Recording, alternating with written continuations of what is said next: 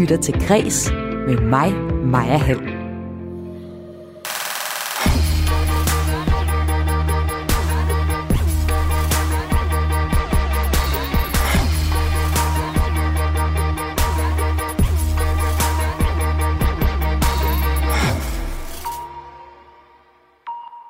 Den er desværre blevet opfattet som sexistisk af både nogen, som har læst den, og mange flere, som ikke har læst den. Sådan skriver journalisten bag et fødselsdagsportræt af sangerinden Pernille Rosendal, efter der har været hæftig kritik af netop det opslag på sociale medier. Kritikken er gået på, at opslaget var sexistisk. Hans undskyldning her er et eksempel på en ikke-undskyldning. Det mener kommunikationsrådgiver Sune Bang, og ham taler jeg med først her i dit daglige kulturprogram Kreds her på Radio 4. Nogle gange indeholder en fodboldspillers karriere og liv en så god fortælling, at der bliver skrevet en rigtig god biografi om den. Det gælder blandt andet Stig Tøfting, hvis biografi i morgen har premiere som teaterforestilling. Og i den anledning så får du her i Kreds tre eksempler på gode fodboldspillerbiografier. Og så skal det i dagens udsendelse også handle om internettets slagmark, hvor krigen mellem Rusland og Ukraine også udkæmpes. Memes, det er internettets svar på øh, en satiretegning, og indgår lige nu i en kamp om, hvem af krigens parter, der vinder verdens sympati.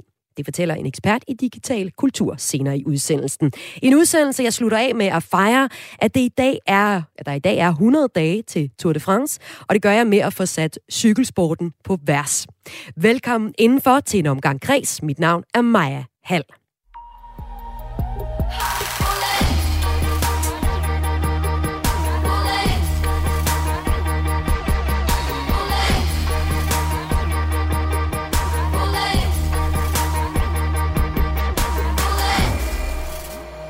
Et skoleeksempel på en ikke-undskyldning. Det skal det handle om nu. Sagen den handler om, at politikken i forgårs bragte et portræt af sangerinden Pernille Rosendal i anledning af hendes 50-års fødselsdag, som var i går. Portrættet møder hæftig kritik på de sociale medier. Og kritikken den går på, at det er sexisme, når Rosendal i portrættet omtales som den smukke pige med det venlige smil, og når hendes musikalske karriere bindes sammen med hendes forhold med blandt andet andre musikere. En af kritikerne var blandt andet blandt andre museumsdirektør på Køn, Julie Rockher Birk. Øhm, jeg tror, jeg reagerede, som, øh, som jeg kan se flere andre gjorde, øh, med at synes egentlig, det var lidt kikset øh, her i, i 2022. Øh, jeg synes, det var sådan påfaldende, hvordan, øh, hvad kan man sige, Pernilles øh, yndighed og det, at hun er kvinde, ligesom øh, øh strålede igennem øh, hele den her beskrivelse af hende. Altså i det, som egentlig burde være et hyldesportræt i anledning af hendes fødselsdag, det, det blev egentlig sådan lidt øh, subtilt nedladende, synes jeg lød det her fra museumsdirektøren, der var med i Græs i går. Politikken de har taget kritikken til sig og sendte også i går deres skriftlige undskyldning og beklager os i dagens avis. På Facebook, der har journalisten bag portrættet, Erik Jensen hedder han, lavet et opslag, hvor han har svaret på kritikken af hans portræt af Pernille Rosendal. Meningen med fødselsdagsportrættet var, skriver han, at, og nu citerer jeg, Fortælle historien om en kunstner, der har måttet kæmpe sig igennem megen parentes kønsbetinget, modstand og mange fordomme i sin karriere. Overskriften fortæller vel sådan set alt om min intention. I modvand bliver man stærk. En del af historien er, at ikke alt er gået godt, og en anden, at parentes mandlige, kærester også har været vigtige samarbejdspartnere, hvorfor at de er med i artiklen. At de måske fylder så meget i artiklen, at deres rolle kan misforstås, beklager jeg, skriver han altså selv. Men Erik Jensens opslag her, som du hørte et lille uddrag af nu, bliver kaldt en ikke-undskyldning af blandt andet dig, Sune Bang, der er kommunikationsrådgiver. Og nu med i kreds. Velkommen til. Tak skal I have. Hvorfor er det en ikke-undskyldning? Jamen altså, øh, Erik Jensen, han er, en, han er en skrivende legende. Han har jo i årtier skrevet nogle fantastiske øh, artikler, og han skriver meget, meget stærkt. Han skriver meget, meget bevidst. Og når man går ind og læser øh, det opslag, han har lavet her i hvert fald, så tror jeg også, det er en meget øh, bevidst øh, ikke-undskyldning, han giver øh, som man skal gøre i øjeblikket, altså give en undskyldning, men alligevel at han ikke øh, åbner døren for, at han selv kan have gjort noget, eller have gjort noget forkert. Hvad mener du med Fordi i øjeblikket? Fortæller, at man i øjeblikket skal give sådan en? Jamen altså, der har, det, det svinger jo i krisestyring, der svinger forskellige øh, greb til at håndtere sådan nogle kriser, øh, og i nogle tilfælde, der øh, lægger man sig ned fladt og giver en undskyldning for at komme hurtigt videre, og i andre tilfælde, i andre perioder, der angriber man tilbage igen og tager kampen. Øh, når, når, når vi taler om, om, om sager, som har, oplever nogle kæmpe paradigmeskifte, som for eksempel MeToo, øh, mm. race, øh, diskrimination, øh, minoriteter, øh, så er det ikke en særlig stærk sag at, øh, at bare holde fast i sin egen holdning. Der skal man give en undskyldning, og derfor så bliver der altid givet undskyldning, at vi omgås jo, undskyld, hvad hedder det, om, omfavnes af undskyldninger konstant fra folk, men vi kan jo godt mærke, når at den undskyldning, der bliver givet, ikke er oprigtig. Og det er til det tilfælde her, den er i hvert fald ikke oprigtig. Og lad os lige dykke ned i den her ikke-undskyldning, som øh, du kender, øh, som du kalder den. Øh, prøv lige at komme med et konkret eksempel på, hvordan du ser, at det er en ikke-undskyldning, som Erik Jensen kommer med. Jamen, altså, han, han, øh, han starter jo fint ud, og så er det så, han så siger, at, at, at, og det er jo det, man gør ofte, og som jo virkelig er en provokation, og hvis man har en diskussion med en anden person, eller hvis man har et skænderi med en anden person, det kender vi også i privaten, at, at man i virkeligheden beskylder modtageren øh, for at have forstået det her forkert, eller tolket det forkert. Og det er snart ikke i kommunikation, der er det sådan, at når du har sendt et budskab afsted, så ejer du det ikke længere, så er det modtageren, derfor skal du forholde dig til, hvem det er, der modtager dig. Her siger han for eksempel, at den er desværre blevet opfattet som, et, som er sexistisk, og så, så giver han den der ekstra gas, både af nogen, som har læst den, og mange flere, som ikke har læst den. Det kender vi jo alle sammen godt, at, at man løber med en historie, selvom man ikke nødvendigvis har læst den. Det vil sige, at han, han rubricerer jo i virkeligheden alle dem, der kritiserer det, som nogen, der har misforstået det her, og som er ikke engang rigtig præcis ved, hvad det er. Og så siger han så, øh, det er jeg ked af, for det var selvsagt ikke meningen. Altså selvfølgelig har jeg ikke interesseret i det. Og så slutter han ind med til allersidst at sige, at de måske, det der med, at han nævner øh, mange af deres kærester, eller mange af Pernille Rosendals kærester, at de måske fylder så meget i artiklen, at deres rolle kan misforstås, beklager jeg. Altså han, han anerkender ikke, at det fylder meget. Han anerkender ikke, han anerkender, han anerkender ikke den kritik, han får fra andre kvinder på, øh, på Facebook, primært kvinder, øh, men også mænd, og for den så skyld også øh, Pernille Rosendals øh, øh, søster, Christina Rosendal, som, som virkelig er ham i forbindelse med det her. Så han tager, det, han tager ikke kritikken ind det kan ja, ja, det er Christina Rosendal, der starter egentlig hele opmærksomheden omkring det her fødselsdagsportræt, ja, som ligger sådan i navnesiderne i, i politikken, så det er, ikke et, øh, det er ikke et opslag, som man kan finde ind på uh, politikens hjemmeside uh, endnu. Det ligger ligesom uh, i den konkrete avis, og det er efter hun delte det, at uh, rigtig mange har opdaget, hvad der egentlig bliver skrevet i det her uh, opslag. I Erik Jensens uh, undskyldning, eller ikke undskyldning, som du kalder den, der skriver han jo også, det er jeg ked af, for det var selv sagt ikke meningen. Er det ikke en undskyldning? Jo, men man, altså, det man siger, det er, at man siger, jeg er ked af, at du misforstod det. Og det, det er jo det, der er hele pointen. Mm. Altså, hvis, hvis, han, hvis han siger, at jeg er ked af, at jeg har skrevet nogle ting, øh, hvad hedder det, som, øh, som gør andre ked af det, og jeg er ked af, at jeg måske faktisk har, har balanceret den her forkert. Men altså, hvis vi går, det her det er bare en analyse af, hvad han har, hvad, om, om det er en undskyldning eller en ikke-undskyldning. Mm.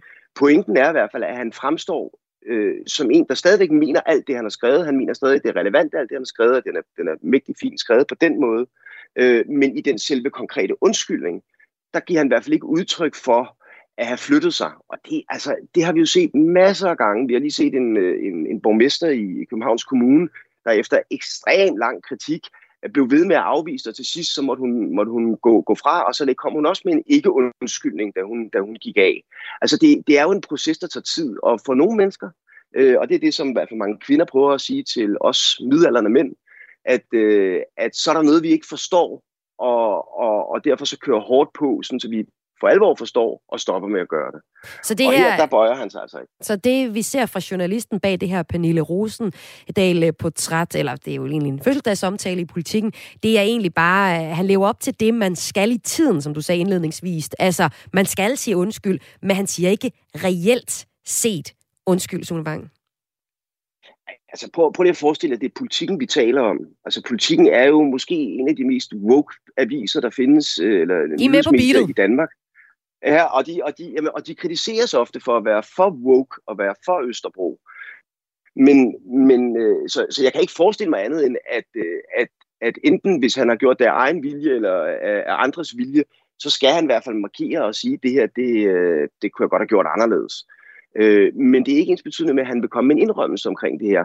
Og det, det synes jeg er interessant nok, fordi Erik Jensen er en person, der har mange øh, øh, stor, lang kulturel forståelse, og han står fast på, en, i hvert fald i den her undskyldning, han kommer ikke undskyldning, han kommer med her, at han synes ikke, han har gjort noget forkert. Han synes, der er nogen, der opfatter det forkert, fordi han har ikke ment det her. Og det kan også sagtens være, at han mener det. Men pointen er bare, at i den tid, vi lever i i dag, der kan vi ikke tale med samme stemme om hverken kvinder eller om, om andre raser end, end hvide, øh, og for den så skyld også øh, min, øh, minoriteter, fordi de bliver opfattet i et andet lys, end det gjorde for ganske kort tid siden, og det er der nogle mennesker, der skal forstå. Og det er jo så også sådan, at politikken selv har som avis bragt en undskyldning i, i dagens øh, avis. Vi har også inviteret øh, ham selv til at komme ind og, øh, undskyld, Jensen selv til at komme ind og øh, her i kreds og uddybe sin undskyldning, men det har han takket nej til. Du siger jo så flere gange her, øh, Sune Bang, at den ikke-undskyldning, som du kalder Erik Jensens øh, undskyldning, eller hvad det er, øh, kommentar på Facebook for det her fødselsdagsportræt, øh, det er en generelt, altså det er et, et, et, et, et symptom øh, på en generel tendens til, at man skal sige undskyld, men man gør det ikke helt alligevel. Altså, hvor har vi ellers set den her måde at sige undskyld på før? Øh, altså fra rigtig mange politikere, Øh, det, er det, det er det normale. Vi har også set nogle enkelte virksomheder prøve at holde fast i nogle ting, men altså når så det kommercielle virkelig rammer, så, øh, så går de, så går de, så går de kan også Men hvorfor, hvad, hvad får man ud af at forsøge at lave sådan en ikke-undskyldning? Det forstår jeg ikke. Øh, det man jo også gør, det er man jo, fordi den her sag, den er jo ikke sort-hvid. Altså der er jo, der er jo, det kan man også se i kommentarsporet på hans Facebook-side og andre mm. steder. Der er jo nogen, der synes, at det, det er stukket af, og er helt ærligt, det er da et fint portræt, og og, og de mennesker, de mænd, hun, han nævner i artiklen, er jo ikke irrelevant. Det er bare mænd. Det er jo mænd, som betyder rigtig meget på den musiske eller politi, øh, politiske scene.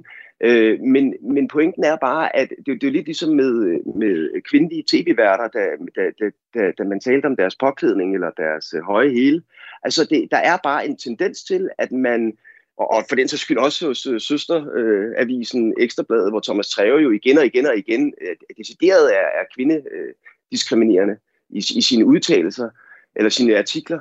Jamen altså, så, så er det bare, at der er vi i dag et sted, hvor der er en større følsomhed over for, øh, om man øh, sexificerer en person mere, end man tager fat i det, de faktisk har gjort og bedrevet øh, af, af, af dygtighed. Og, øh, og der, jeg tror stadigvæk ikke, vi er i mål. Jeg tror stadigvæk, der er noget, mænd skal forstå, og så er der så samtidig også et spørgsmål om at finde den rigtige balance, hvor at man også godt må beskrive om personen mere end kun øh, øh, de bedrifter, der er. Så, så det er en spændende tid, vi er i, hvor ikke undskyldningerne flyver rundt omkring, øh, og det er der ikke nogen, der andet kan sige negativitet til i øjeblikket, og så om noget tid, så man kigge tilbage på den her tid og så sige, øh, hold da kæft, hvor var det en, øh, en, en mærkelig tid. Du tror, der kommer flere reelle undskyldninger i fremtiden?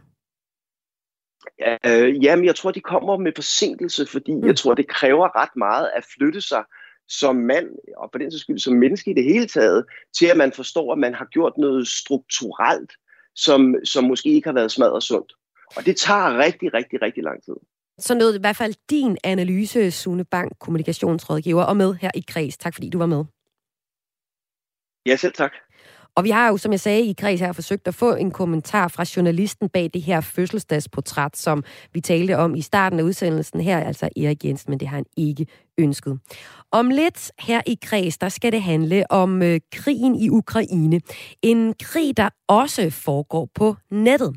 Memes, de er internettets svar på en satiretegning, og indgår lige nu i en kamp om, hvem er krigens parter, der vinder, ja, man kan sige, øh, verdens sympati.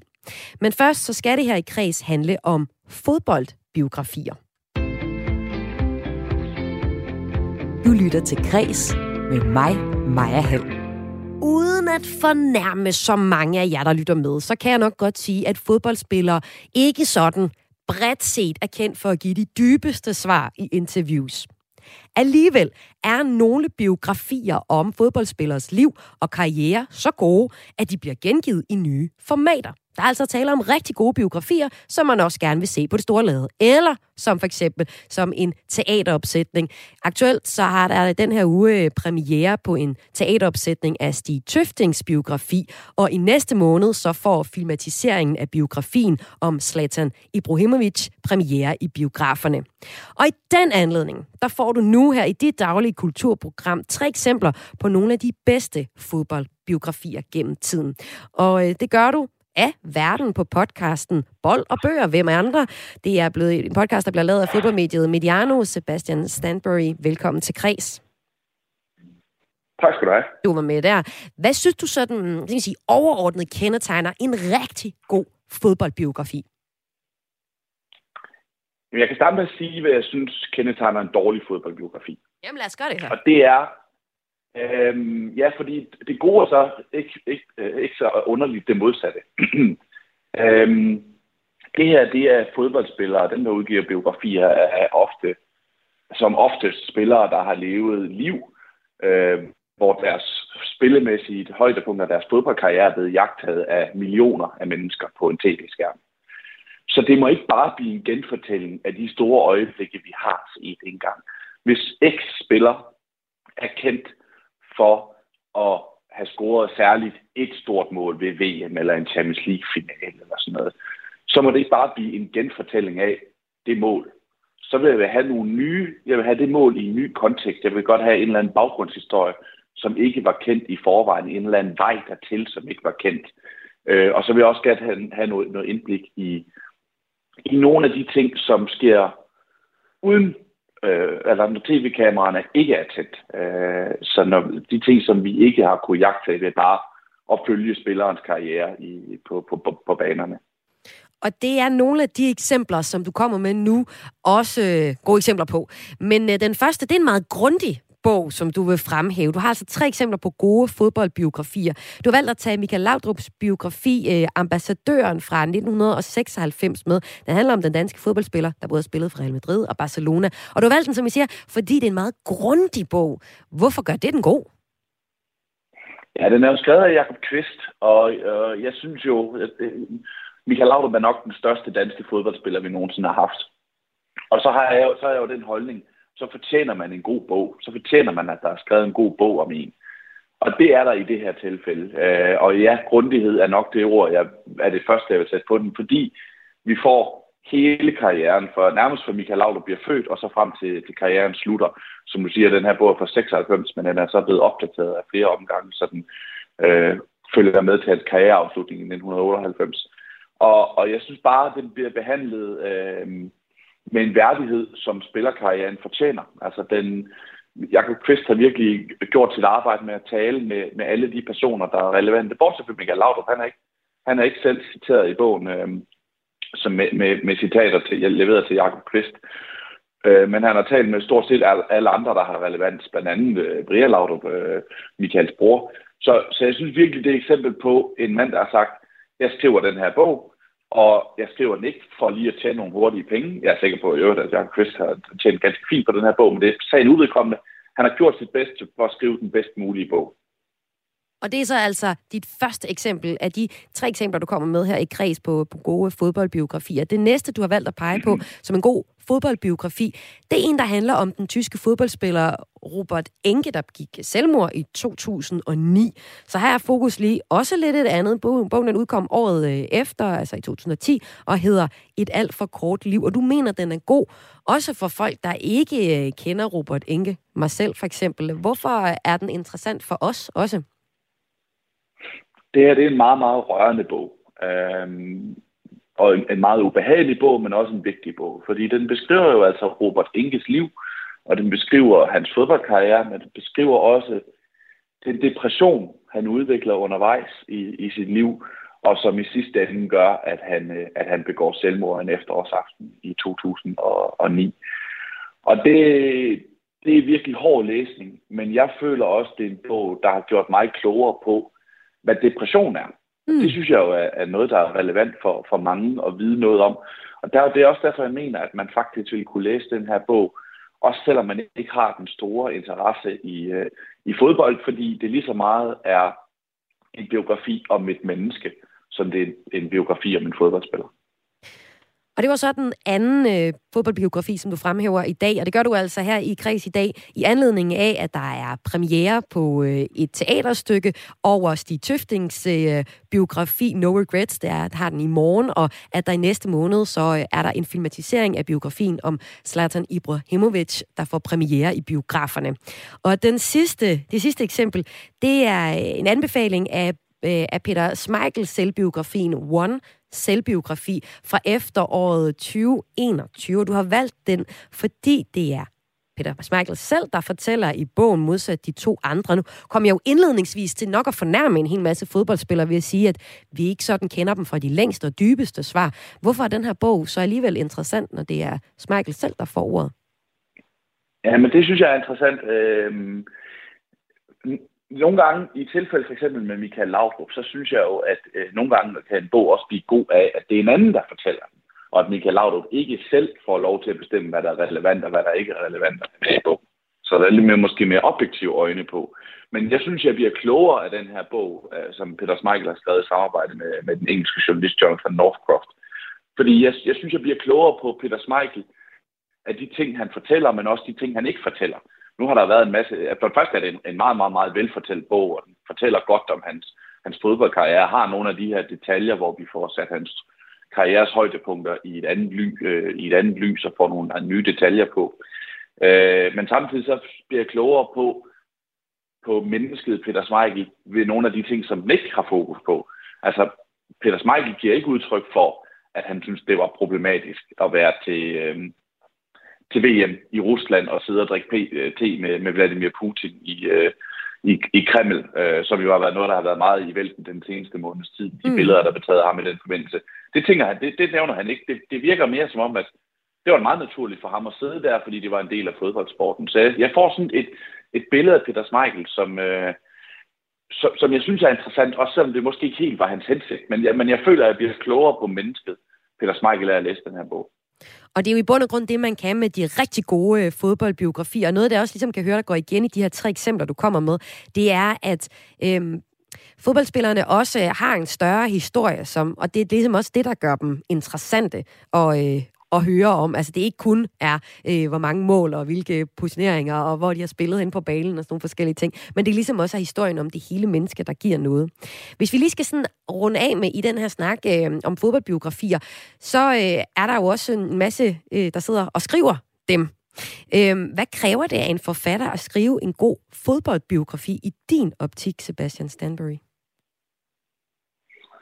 Øh, det kræver, tror jeg, en en, en viden om, at øh, det måske ikke er alle spillere, der... At, at, at man, at man skal i hvert fald lede grundigt, hvis man, øh, hvis man skal skrive en god fodboldbiografi. Man skal lede grundigt efter historien. Det kan godt være, at alle... Man siger jo altid det her med, at alle personer har en historie.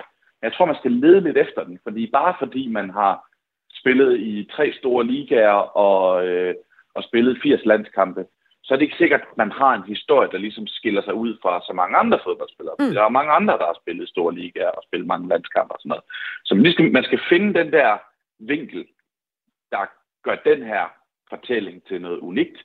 Og, og man skal også øh, finde øh, måske en vinkel, der kan gå igennem, igennem hele bogen, øh, så man ligesom finder ud af, hvad, hvad formålet er med bogen. Og så skal man måske også overveje, hvornår man interviewer, eller hvornår man laver bogen. Jeg kan huske, der var for nogle år siden en kritik af, at der kom rigtig mange biografier af enormt unge mennesker, hvor man var sådan en 16-årig. Hvor meget er der egentlig at fortælle om i livet der? Men det er jo også det, du sådan set siger her, Sebastian. Man skal lige lede lidt efter, hvad er egentlig den gode historie her?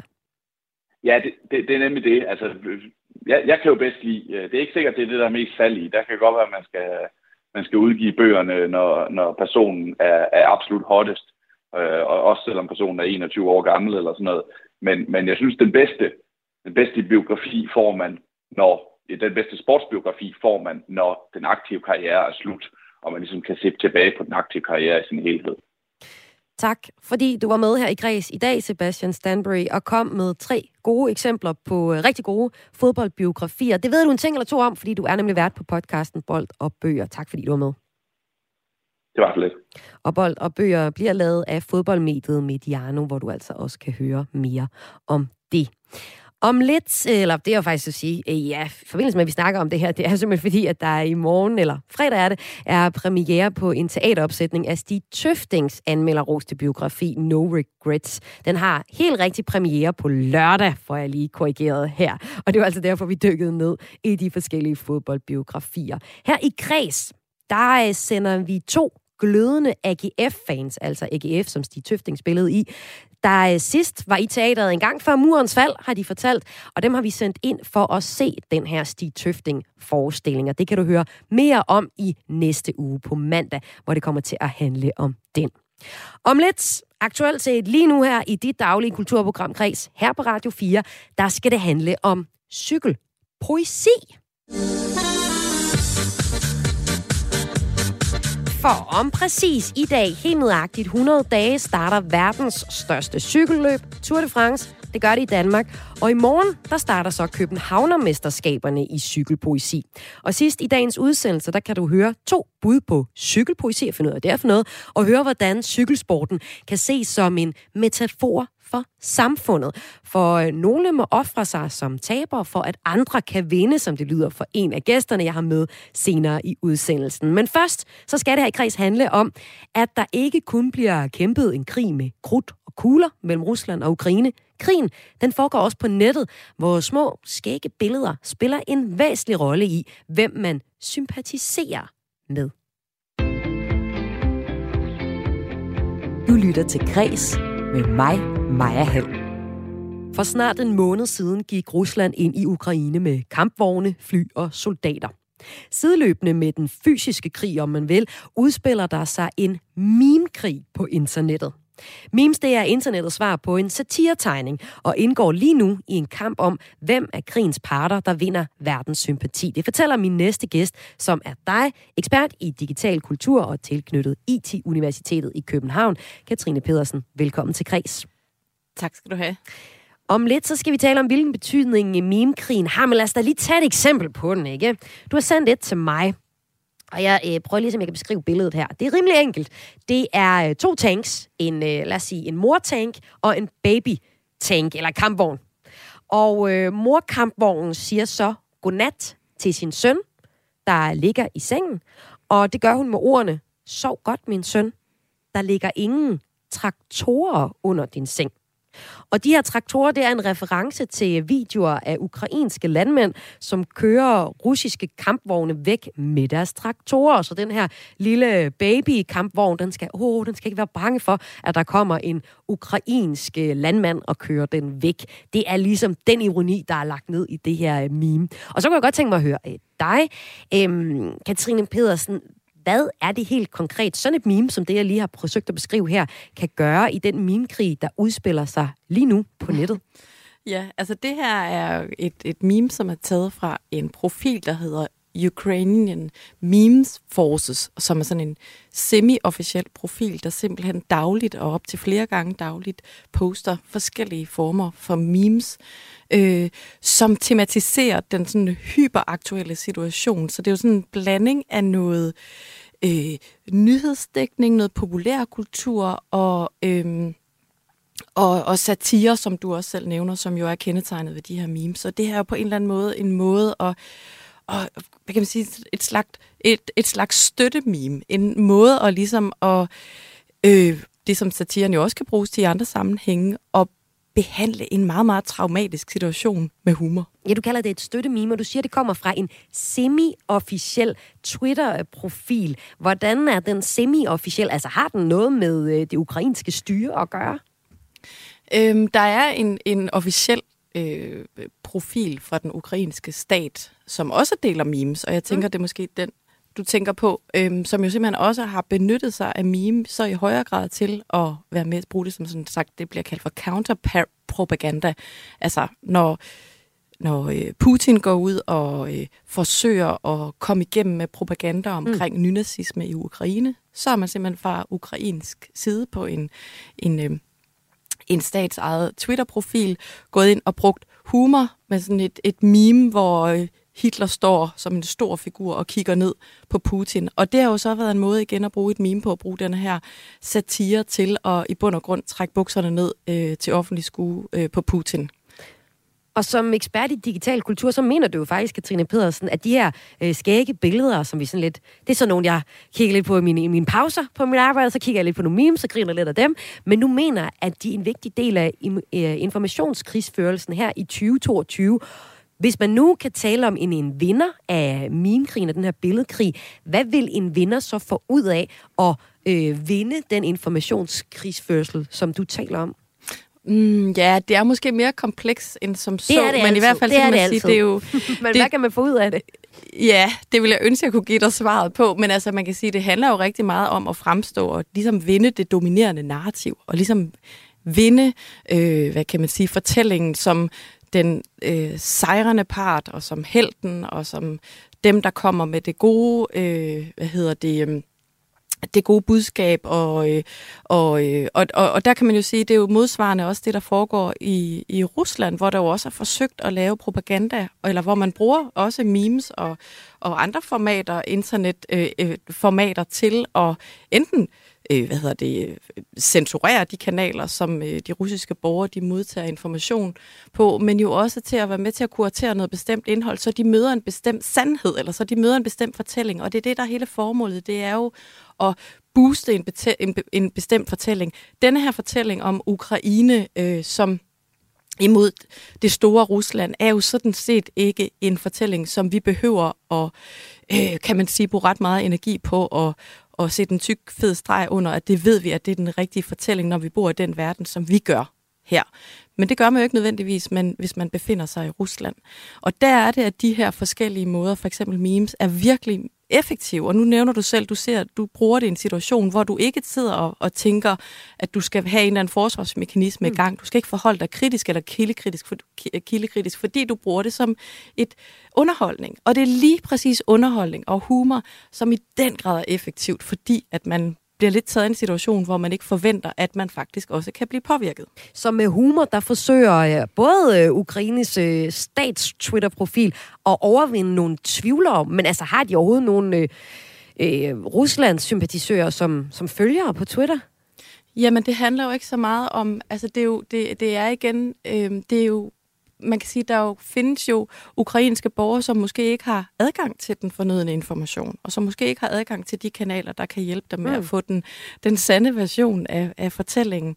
Så det ser man jo desværre også, at, øh, at propaganda også er effektivt i, i de områder, og jo også i, i andre steder. Altså, jeg har også kigget lidt ind i noget af det, jeg beskæftiger mig med, det er også noget børne-unge-kultur, fordi børneflokken er enormt attraktiv i denne her øh, situation, også fordi de udgør den største internetbrugergruppe. Så hvis man kan tiltrække opmærksomhed fra børneflokken, ved blandt andet at bruge humor ind i nogle mm. subkulturer, hvor der også er børn og unge, der deltager, og i den grad også bruger memes som en del at kommunikere på, så kan man faktisk nå ret bredt ud.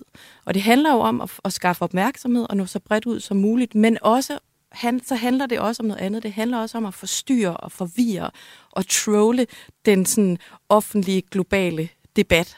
Øhm, og det er jo det, som russerne altid har været rigtig dygtige til at bruge øh, deres øh, internet øh, kommunikationsstrategier. Ja, lad os gå over og snakke om, om øh, fra russisk side også, fordi det første, vi jo taler om øh, her i, i Græs i dag, øh, dig og mig, det er, at du peger på, hvordan at Ukraine øh, bruger memes på mange forskellige måder, men jo i hvert fald gør grin med Rusland i deres memes, som for eksempel det øh, eksempel, jeg kom med, med de her to øh, tanks, som... Øh, ja, som ligesom siger, at du skal ikke være bange for, at russerne eller ukrainerne kommer og flytter, flytter dig om natten med deres, øh, øh, med deres traktorer. Øhm, så den anden del af det, det er jo så øh, russisk side, der foregår muligvis også et forsøg på at præge holdningen til krigen gennem de her sjove billeder, gennem memes. Det er jo så svært for os i Vesten at observere, fordi de ofte bliver censureret væk af sociale medier. I stedet øh, kan man så også nogle gange se, at øh, de infiltrerer, øh, altså russerne infiltrerer subkultur på nettet, som du er lidt inde på her, for hovedsageligt unge mænd, der så øh, dyrker en humor, hvor det, det sjove er at gå over grænsen og være politisk ukorrekt. Og det er altså også et sted, hvor du kunne forestille dig, at øh, humoren bliver brugt som et, et våben i krigen. Hvad er det, der sker i de her subkulturer, Katrine Pedersen? Jamen, der sker nok man sige, en subkultur, som den, du refererer til. Man kunne kalde den for en edgy øh, meme-kultur. Altså det her med at lave, lave sjov med noget, der går over grænsen. Øh, enten det kan være alle mulige forskellige afskygninger. Øh, det er også en måde at lave sjov med ting, der er farlige ting, der kan være potentielt traumatiserende osv. Og det er sådan en, en, en subkultur, som dyrker det, som er ret udbredt og jo efterhånden mainstream. Øh, helt basalt set er det jo sådan, at jo mere ekstrem du er på YouTube efterhånden, jo mere populær kan du blive. Så nogle af de største YouTubere blandt børn og unge er ligesom er, øh, bruger den her ekstreme øh, digitale kultur. Og her kan man sige lige præcis det her med at tale om nazisme og nynazisme. Øhm, det har også været noget, som, som bliver flyttet med ind i den her meme- og humorkultur, som jo i den grad kan være svært at afkode. Hvem er afsenderne? Er der simpelthen nogen, der forsøger direkte at påvirke nogen til at have en bestemt holdning? Det er meget svært at afkode, når man har med internettet at gøre, fordi der er så mange forskellige afsenderintentioner. Men det er jo i hvert fald tydeligt at se fra nogle, nogle tidligere eksempler. For eksempel tage øh, oprøret ved Capitol Hill øh, den 7. Januar, januar sidste år, i den grad også brugt samme strategi med at simpelthen at forstyrre og skabe mærkværdige visuelle øh, symboler og få verdenspressen og sociale medier til bare at eksplodere med billeder af denne her øh, mærkværdige øh, øh, udklædte figur, som, øh, som gik verden rundt i, øh, i dagene efter oprøret på Capitol Hill denne her figur er jo et rigtig godt eksempel på det, fordi at der er jo skjulte budskaber og koder, som, som handler om white supremacy, som handler om højre radikalt højre radikale koder. Så på den måde kan det jo godt være, at en, der var en masse mennesker, der delte det her billede, men det var helt klart ikke intentionen, at de ville udbrede højre radikalt indhold. Men det gjorde de. Mm, og, og det, det var altså ham her, der var klædt ud som en ulv og havde sådan ja. noget maling på, og var en af dem, som der gik ind i kampen i, i forbindelse med det. Men hvor du så siger, at øh, man deler billederne, eller nogen har delt billederne, fordi det så sjovt ud, men ikke ligesom tænkt videre over, hvad det er for nogle koder, man sender videre i det. Ja, jeg er sikker på, at der er ikke ret mange, der... der øh, det, det, det samme gør sig jo sådan set gældende, fordi nu, nu står vi jo også og taler om russisk propaganda her, så vi er jo også utilsigtet med til at skabe opmærksomhed omkring øh, ja, denne her øh, propaganda omkring nynazisme for eksempel. Et andet eksempel er også Taliban, som også brugte øh, denne her strategi til at rebrande sig selv som mere menneskelige og, og mere vestlige, hvor man så øh, spredt en masse memes, særligt på TikTok, som vi jo ellers i mange, mange sammenhænge ser som et, et, øh, et, et medie, som rigtig mange børn og unge elsker at bruge. Øhm, men de valgte simpelthen at have en, altså, forskellige situationer, hvor de her Taliban-kriger for eksempel står og spiser is første gang, eller er i Tivoli første gang, eller er i et fitnesscenter første gang, og ikke kan finde ud af at bruge de her løbebånd, så de kommer til at løbe baglæns. Nej, det lyder også virkelig sjovt. Ja, og det er jo det, fordi ja. det, er jo, det er jo mærkværdigt, og det er vanvittigt, det er skørt, ja. men det var også en effektiv metode til at få noget indhold ud, som i højere grad handlede om at skabe en, en, en forvirring omkring, og hvad er det, der foregår, hvem står bag osv., men det blev i hvert fald af flere, særligt amerikanske øh, øh, medier, øh, at konklusionen var rigtig meget, jamen det var jo en del af den strategi for at få Taliban til at fremstå mere humant. Det er jo ikke noget, der er nogen, der har spurgt dem om, og det er jo altid det, der er med den her måde at bruge internettet i den her informationskrigsførelse. Men det er i hvert fald øh, tydeligt, at der er nogle, nogle, nogle strategier, som går igen.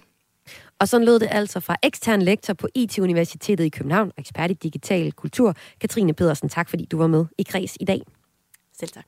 Og det Katrine altså var her med og ind i kreds for at fortælle om, det er tale om den mimkrig, der lige nu udspiller sig på nettet, der kan være med til at afgøre, om verden har sympati for Ukraine eller Rusland, og i virkeligheden jo også bare det, Katrine siger her, forvirrer rigtig meget og sender os i forskellige retninger. Lige pludselig, så fordi jeg ser en, et sjovt billede, så kan jeg komme til at sende det videre, og så også videregive, ja måske øh, rus, russiske propaganda, hvem ved. Man skal lige være ops, inden man videresender noget. Nu nævnte jeg jo også blandt andet, at øh, Ukraine har en officiel Twitter-konto, og de har altså også lagt memes op. For eksempel et meme, jeg står med her, som øh, Katrine også var inde på, hvor øh, øh, vi ser Hitler, der står og klapper sådan en, en børneversion, kan man sige, af Putin på kinden. Det er et meme, der har fået 1,2 millioner likes. Så på den måde når det i hvert fald rigtig bredt ud, den her humor. Og det var altså den snak, vi tog i kreds øh, nu. Det var altså snakken om, hvordan humor i form af memes på nettet også bliver brugt i krigen mellem Rusland og Ukraine. Du lytter til Kres med mig, Maja Hall. Cykelsporten er en metafor for samfundet, hvor nogen må ofre sig som tabere, for at andre kan vinde. Og derfor er der en fin sammenhæng mellem cykelsport og poesi. Det mener min næste gæst, der er medvært på øh, Københavnermesterskaberne i cykelpoesi, som vi skal høre mere om lige om lidt. Og de øh, løber af stablen i morgen i anledning af... Der er i dag 100 dage til Tour de France starter i Danmark. Og jeg glæder mig til at se rytterne køre forbi her på Amalienborg Slottsplads. Og ligesom kronprins Frederik her siger det i en video på den danske Tour de France øh, officielle Facebook-side, så glæder min øh, første næste gæst sig også rigtig meget til Tour de France, og det er dig, Rasmus Rode. Velkommen til. Tak skal du have. Og jeg kan også sige velkommen til en, der måske glæder sig knap så meget til det, men som også er relevant i den her sammenhæng, hvor vi skal tale om cykelpoesi. Sara Hauge, velkommen til Kreds. Tak skal du have. Men lad mig lige øh, starte med dig, Rasmus Rode. Om lidt så skal vi høre jeres, øh, et uddrag fra jeres eksempler på cykelpoesi, som øh, er en konkurrence, der I går i gang med i morgen. Men først som medværk på det her øh, Københavnermesterskaber i cykelpoesi, som I har i anledning af, at der er 100 dage til Tour de France, så ser du en klar sammenhæng mellem cykelsport og poesi. Hvorfor ser du det, Rasmus Rode? Jamen det er fordi, cykelsporten har den der fuldstændig fantastiske øh, øh, indbyggede ting i sig, som adskiller sig fra rigtig mange andre sportsgrene. Nemlig, at der, det er jo en individuel sport, hvor man kører på hold, hvilket ikke burde hænge sammen. Men det gør jo så, at der er rigtig, rigtig mange, der øver sig lige så meget på at cykle, og som er professionelle cykelrytter derude, der skal tabe sig, gå sulten i seng, er ude og træne 6 timer på cyklen hver dag, og har over 200 rejsedage væk fra familie og venner og alting, bare for at tabe. Sådan så deres kaptajn eller leder på holdet kan vinde. Hvor hvem er jeg så i den, i den, øh, i den metafor? Hvem du er? Mm, ja, altså du siger, hvem er jeg taberen, som der sørger for, at, at hvem, hvem er det i samfundet, der vinder? Eller hvordan er det, du Nå, ser det her metafor? Nå, men altså, i samfundet af dem, der vinder og taber, der vil jeg mene, du er en vinder, ikke? Fordi du er et mediemenneske, og uh. du har magt. Du kan sidde og sige noget til nogle uh, ej, folk hver dag. og så ellers er det alle dem, der, der, alle dem der, der har de høje uddannelser, alle dem, der gør det, som de gerne vil have, vi skal gøre, nemlig leve af vores hjerner. Det er ligesom vinderne, ikke? Mm. Alle vi andre, der sådan er ufaglærte idioter, vi er nogle kæmpe tabere. Okay. I, i den i den altså allegori. i gåsøjne, ikke? Ja, men ja. Eller, eller sådan. Man kan også sige det omvendt, ikke? Sådan, at jeg er journalist, og nu har jeg for eksempel lige haft en, øh, vi snakkede om uh, meme, uh, memes uh, her i kreds, så var jeg ligesom hjælperytteren, der kunne hjælpe til, at den historie kom ud i, i livet. Jo, det kunne man sige, ja. ja. Ikke? Jeg synes, det var helt vildt det andet. Skulle jeg være vinderen i et eller andet lotteri? Nå, men altså, det er jo i hvert fald pointen, det er, at cykelsport har rigtig meget øh, med poesi, eller po- cykelsport er et rigtig godt emne til at øh, lave poesi over. Det skal vi også høre et eksempel på lige om lidt. Øhm, blandt andet fra dig, Sara Hauke. Du er en af deltagerne i øh, cykelpoesi i København. Du er dobbelt vinder af DM i Poetry Slam, og det er sådan en kunstform, hvor der er fokus på, hvad man sige, rym, rytme og fremførelse i de digte, som det jo dybest set er, som I fremfører. Og øh, så du er modsat Rasmus Rode ikke særlig stor fan af cykelsport, men deltager alligevel i arrangementet, hvor I dyster om at blive den, der er bedst til at lave øh, digte over cykelsport. Hvorfor gør du så det? Ja, det har jeg også spurgt mig selv om mange gange.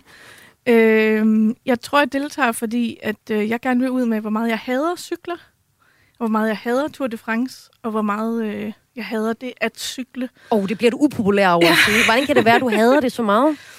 Øhm, jeg tror, det er, fordi jeg ikke forstår det. Om lidt, så skal vi høre, hvordan dit ikke så cykelbegejstrede slam, det lyder. I øh, Poetry Slam, der har deltagerne 3 minutter og 10 sekunder på en scene til at fremføre egne ord, uden brug af hjælpemidler.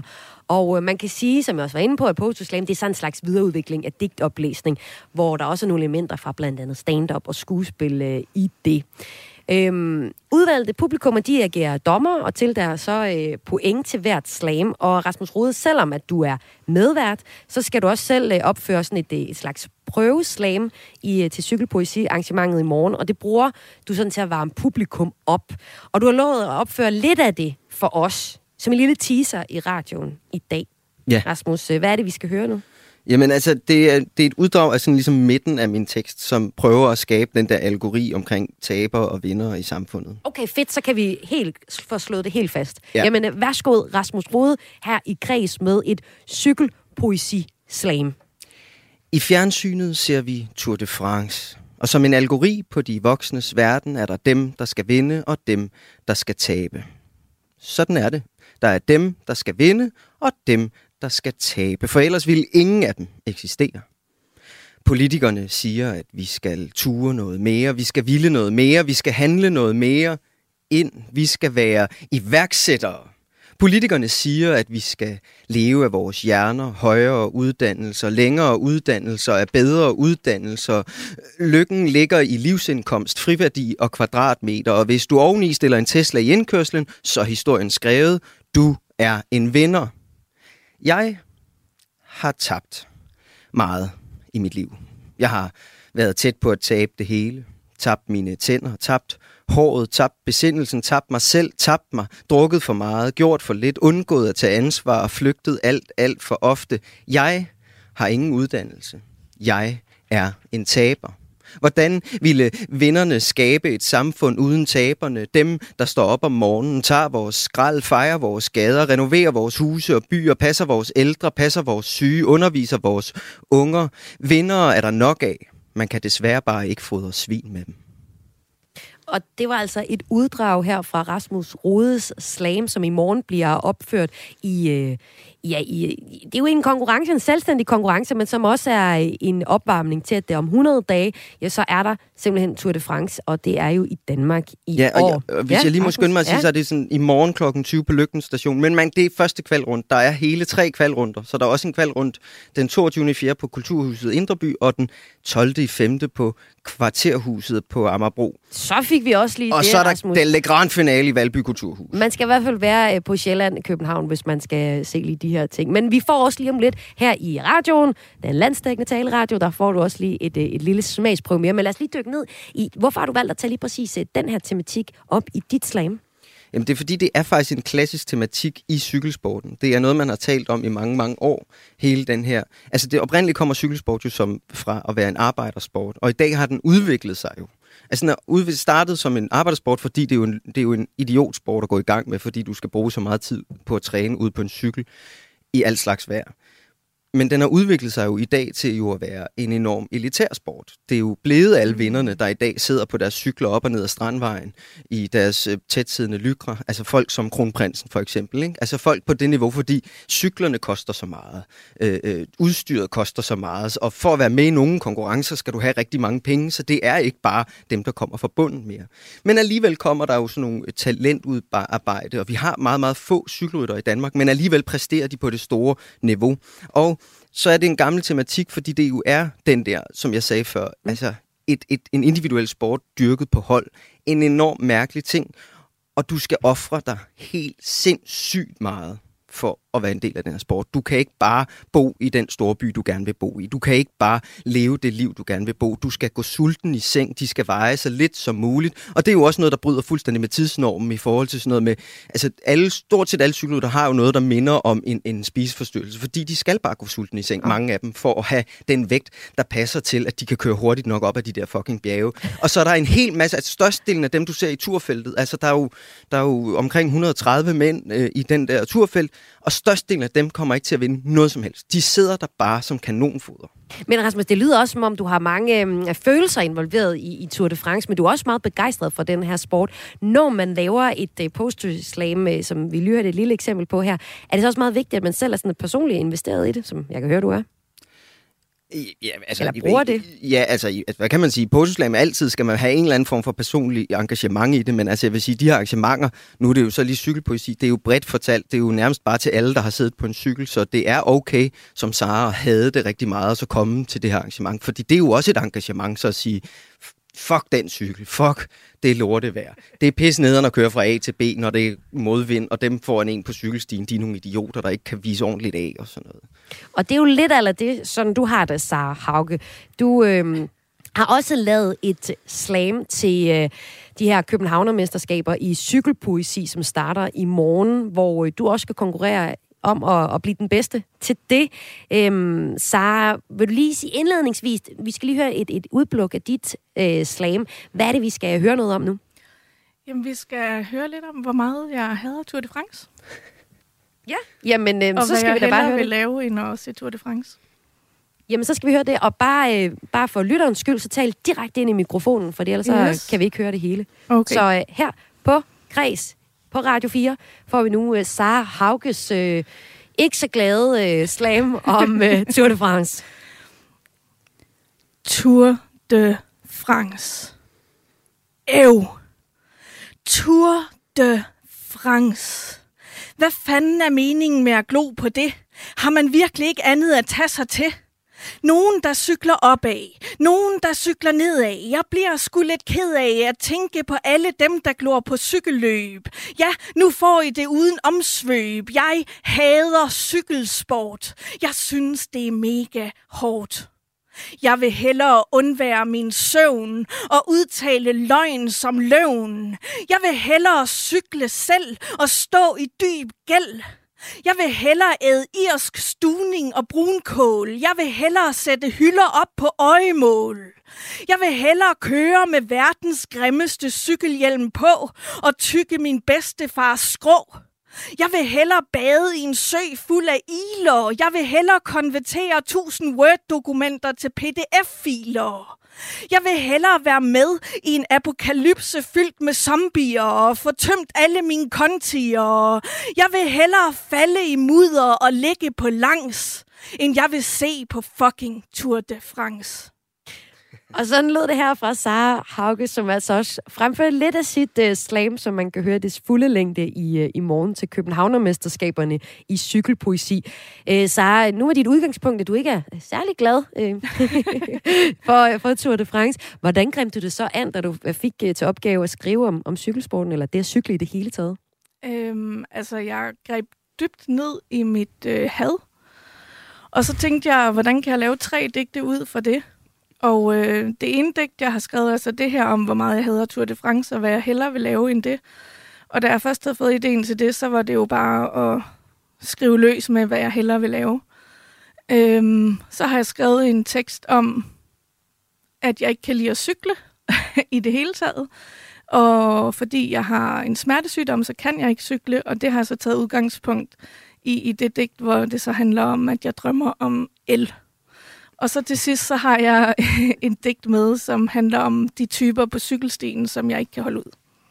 Og det er altså de uh, tre digte, som du kommer til at fremføre i morgen i, uh, i forbindelse med de her Københavner-mesterskaber. Tusind tak, fordi I begge to var med i uh, kreds i dag til at uh, give os lidt cykelpoesi. Tak. Tak. Tak til Rasmus Rode, medvært på de her Københavnermesterskaber i cykelpoesi. Og også selv stor cykelfan, kunne vi tydeligt høre. Yep. og også tak til dig, Sarah Havle, som er dobbeltvinder af DM i Poetry Slam, og altså ikke særlig begejstret for cykelsport. Nu kan man næsten ikke sige poesi og øh, cykelsport uden at sige øh, Jørgen Let. Så det tænker jeg også, vi runder hele snakken af med her i Kreds i dag. Vi skal faktisk bare høre øh, Jørgen Let, som er jo cykelkommentator, og eller har været rigtig meget, og øh, han øh, blander også noget poesi ind. Vi skal høre hans øh, korte digt om øh, den for ham legendariske italienske cykelrytter Fausto Coppi, der døde allerede som 40-årig i 1960, til at runde snakken her om øh, cykling og poesi af. Her er det altså Jørgen Lidt. Fausto Coppi. Fausto Coppi var et fantastisk menneske. Befandt sig bedst helt alene. Når han kørte i bjergene, kunne ingen følge ham. Han var et fantastisk menneske. Sagde tidligt farvel. Fausto Coppi. Fausto Coppi. Og det kan være, at der er nogen, der har ladet sig inspirere af øh, lige præcis det her Fausto Coppi-digt, øh, som vi her hørte Jørgen Let øh, fremføre i forbindelse med øh, Københavnermesterskaberne i cykelpoesi, som starter i morgen. Og det sker altså i anledning af, at der i dag er præcis 100 dage til Tour de France starter i Danmark, eller som en meget begejstret kronprins Frederik øh, sagde i morges. Der er i dag 100 dage til Tour de France starter i Danmark. Og jeg glæder mig til at se rytterne køre forbi her på Amalienborg Slottsplads. Og der er der også helt sikkert rigtig mange andre, der glæder sig til måske knap så meget øh, Sara Hauke, som jeg havde med i kreds i dag, der også i morgen kommer til at sætte nogle ord på øh, Tour de France, som hun ikke er så glad for. Første etape af Tour de France starter den 1. juli med en enkelt start i København. De følgende dage, så der skal deres øh, køre yderligere to etaper i Danmark, hvor Roskilde indgår som startby, og Sønderborg som målby.